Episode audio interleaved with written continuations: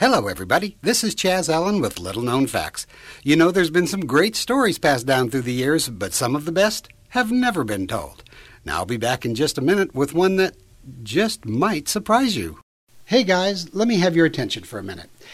If you're reaching the golden years, one thing that may concern you is ED. You know, it's only natural that things slow down a bit as we age. After all, nothing else is working quite as well as it did in our 20s. but you know, there is help. Good, high quality, doctor developed, effective help. Restore MX from the Activate Company is helping millions of men gain some of that youth back again. It's a non drug, all natural supplement that really works. Is it time to be your old self again? Time to be the man you used to be? Just go to www.myactive8.com. That's myactive and the number 8.com. Or you can call toll free 800 465 4411. That's 800 465 4411 or myactivate.com. He's gone mad.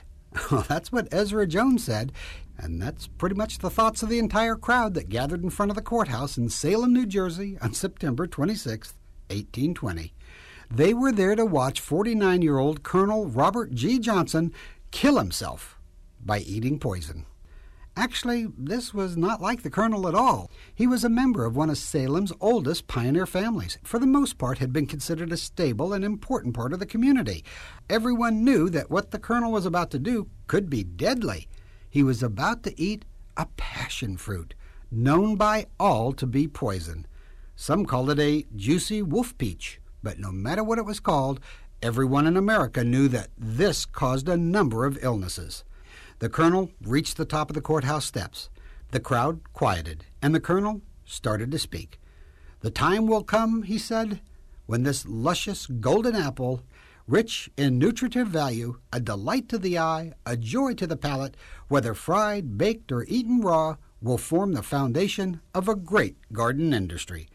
And to show you that it's not what you think, I'm going to eat one right now. Oh, the whole crowd gasped as he bit into the wolf peach, and within seconds he had eaten the whole thing. He sat down and waited. Nothing happened. So he ate another one then another. In the next hour, to the horror of the crowd, he had eaten a basketful. He never did die, or even get sick, or even get a stomach ache. But if you didn't know it, it's time you did. That it's a little known fact that the passion fruit, also known as the juicy wolf peach, was considered by all to be deadly and poisonous until that very day. No one would have dared to eat one until the colonel did.